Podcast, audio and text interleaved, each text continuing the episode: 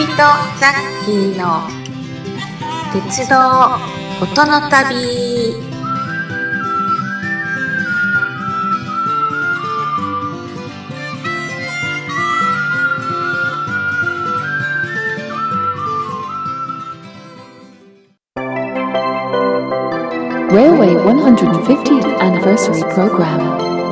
鉄道150年記念番組で、えー、東海道新幹線がこの、えー、34年から5年計画で着手するすることが決定ということなんで、はい。で、1958年が、まあ、スタート、まあ、スタートラインですね。まあ、新幹線も含めてですね。はい。そして、こう、ちょっと行きますと、今度ね、翌年は京浜急行、ね。えー、現、あ、あ京阪新急行ね。現在の阪急電鉄梅田、えー、13元に、あ、えっ、ー、と、重、重曹と読むんです。重曹間。重曹間に。の間に、はい。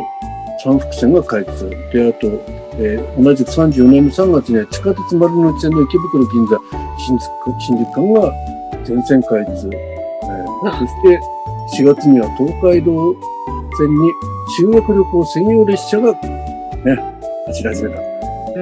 まさにも鉄道網がどんどんできてって、その学生のね、修学旅行にも専用列車ができてくるっていう。うん。だからこの頃やっぱ国鉄に入るっていうのは結構憧れでしたよね、みんな。そうですね。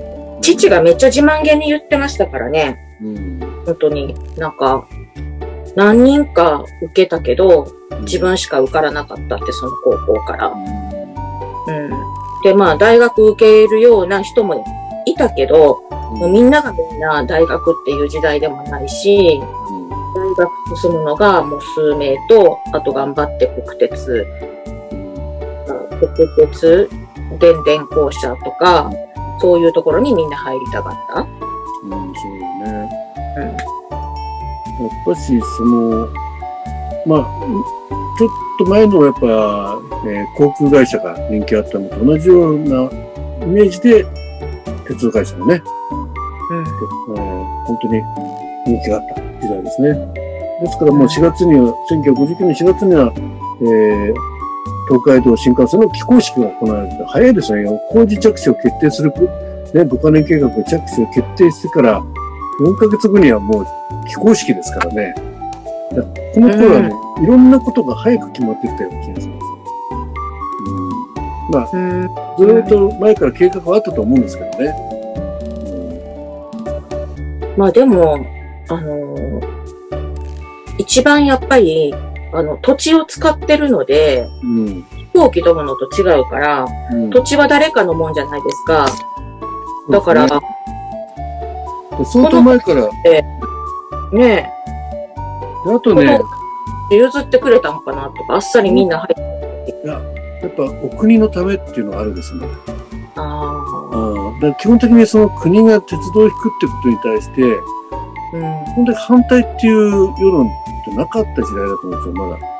うん、お上が言うことには逆らえねえみたいなね、まあ、当時の事務所、まあ、ちょっと、あの、誤解があるかもしれないですけど、だから、その、まあ、多少粘ってね、あの地価を上げようって方はいたかもしれないけど、うん、で結構やっぱりその、新幹線構想っていうのは弾丸列車構想から昔からあったんで、やっぱある程度その、ルート選定もそういった土地のね、安いところとか、そういったところを練っていくし、うん、そういった綿密な計画のように、あとやっぱりこの国がやる事業に関してやっぱり反対っていうのは基本的にありなかったんですよね。そうなんでしょうね。だからこの時代に、まあ、あとは田中角栄さんのね、日本列島改造論の高速道路。あれだって結局、まあ、トップダウンでもうやるんだからお前らどけと。ね。そういうのをまかり通ったまだ時代ね。多分これ、多分それの最後の時期だと思うんですけどね。うん、だから、まあ、そういうことを考えると、この時期に整備したから今の日本がね、あるとは思うんですよね。今は何やるにもね、ゴミ焼却場作るにも大反対じゃない？ね。うん、もう地域英語っていうか、ね。うん、まあなんかもう新しい建物を作るって言ったら、うん、もうまず反対そう、まず反対。うん。もう多数で説明会何回も何回もしてみたいな。だから思うんですよね。だから地域の活性化のためっていうお題目が、まあ、絵面ごとにこう聞こえるように思えるんだけど、でも結果としては何かね、その地域の果てに結びつくことだってないとは言えないんだよね。うん。うん、ただそこに、まあ、たまたま、じゃあ、新、あの、今、リニアモーター通します。ね。なんで、うちの県に止まんねえじゃねえか。じゃあ反対みたいな感じじゃない？ね。じゃあ止まりますって言ったらね、大賛成じゃない、うん、でも、その反対の理由が、まあ、止まんないっていう理由を言うと、ひがみに聞こえるから、ね。そうすると、あの、自然を破壊するとかさ、そういうふうに言い換えてさ、ね。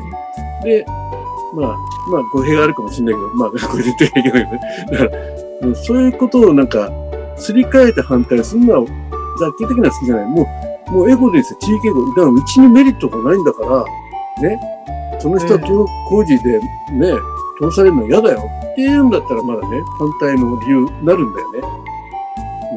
うん、まあ、だって、あの、何かしらの迷惑かかってるわけですから、その迷惑かかってる分が何もこう、ね、還元されてくることがないんだって。ね、それは反対しますよね。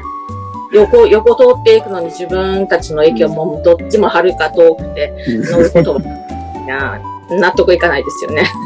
だからあれも、その綺麗事言わないで、いやいいよ、通していいけど、その代わり年間何億円ね、うん、その地下を通る、えー、リニアを通る上の住民たちに還元しなさいよと。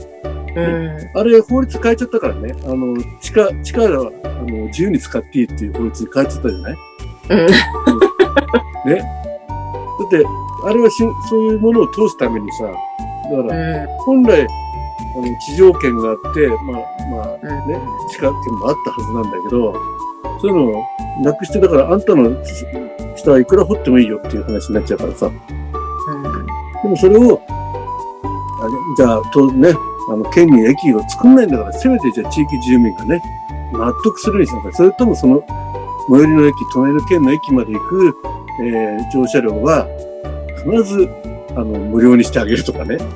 うん、まあ、そうすると、文句言うやつが出てくるかもしれないけどさ、まあ、そういうことも、今、この1958年、59年、この時代はまだそういうことを言わなくても、まあ、部分的に反対あったにしてもね、分かり取った時代だなっていうのはつくづく感じますよ。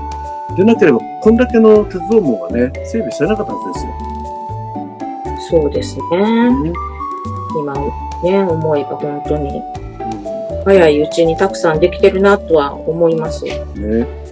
で、まあ、その務めを終えてね、まあ、廃線になっていくのも、これは、まあ、仕方がないことだと思うけどね。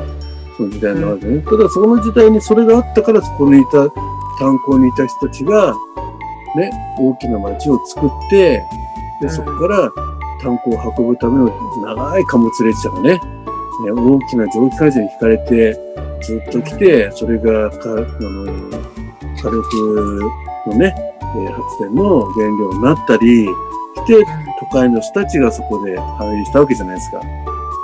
ね。そういうことを、やっぱり、があって今があるんだよってことを、やっぱ忘れちゃいけないのはこの150年なのかなっていう気がするね。そうですね。うん、今、64年前にから振り返っただけでもね、そ そんだけのものを感じるから、これが先すげえ大変だなっていうのがあるけど、こっちみちが生まれてたらもっと大変だったけど、まだこっちみちが生まれる前だからいいんだけどさ。ね、そして1960年にはね、国鉄客車の3トン廃止ってことでね、だから昔は1トン、2トン、3トンってやって、まあ、金持ち、普通、貧乏っていう並びだったんですね、きっとね。ねほんで、国鉄第25カ年計画発表ということでね、まあ、5年からその、えー、5カ年ずつの、えー、あと、あと、後半だと7カ年計画になったから、なんかその、それを見るたびに鉄道が廃止になったりね、そういうのを見ながらビクビクしてたのを記憶にありますけどね。うん、で、あと35年、昭和35年の、えー、都営1号から京成線と相互乗り。入この、やっぱ相互乗り入れっていうのが始まったっていうのは、すごくこの鉄道網の発展に寄与したなと思いますね、その、今まで、うん。はい。私鉄と、ね、地下鉄とか、国鉄と地下鉄とかね。うん。だから、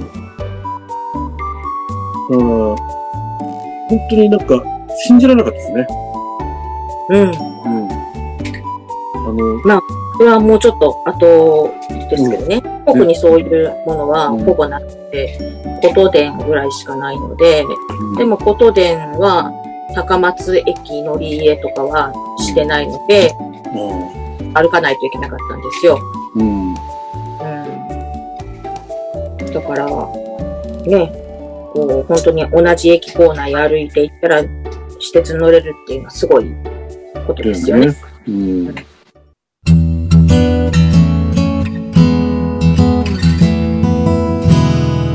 Let's start the journey of railways and sounds. 皆さん、お楽しみいただけたでしょうか？こちびとザッキーの鉄道音の旅では、一緒に鉄道や旅の話をしてくださるゲストを募集しております。お気軽にお声かけください。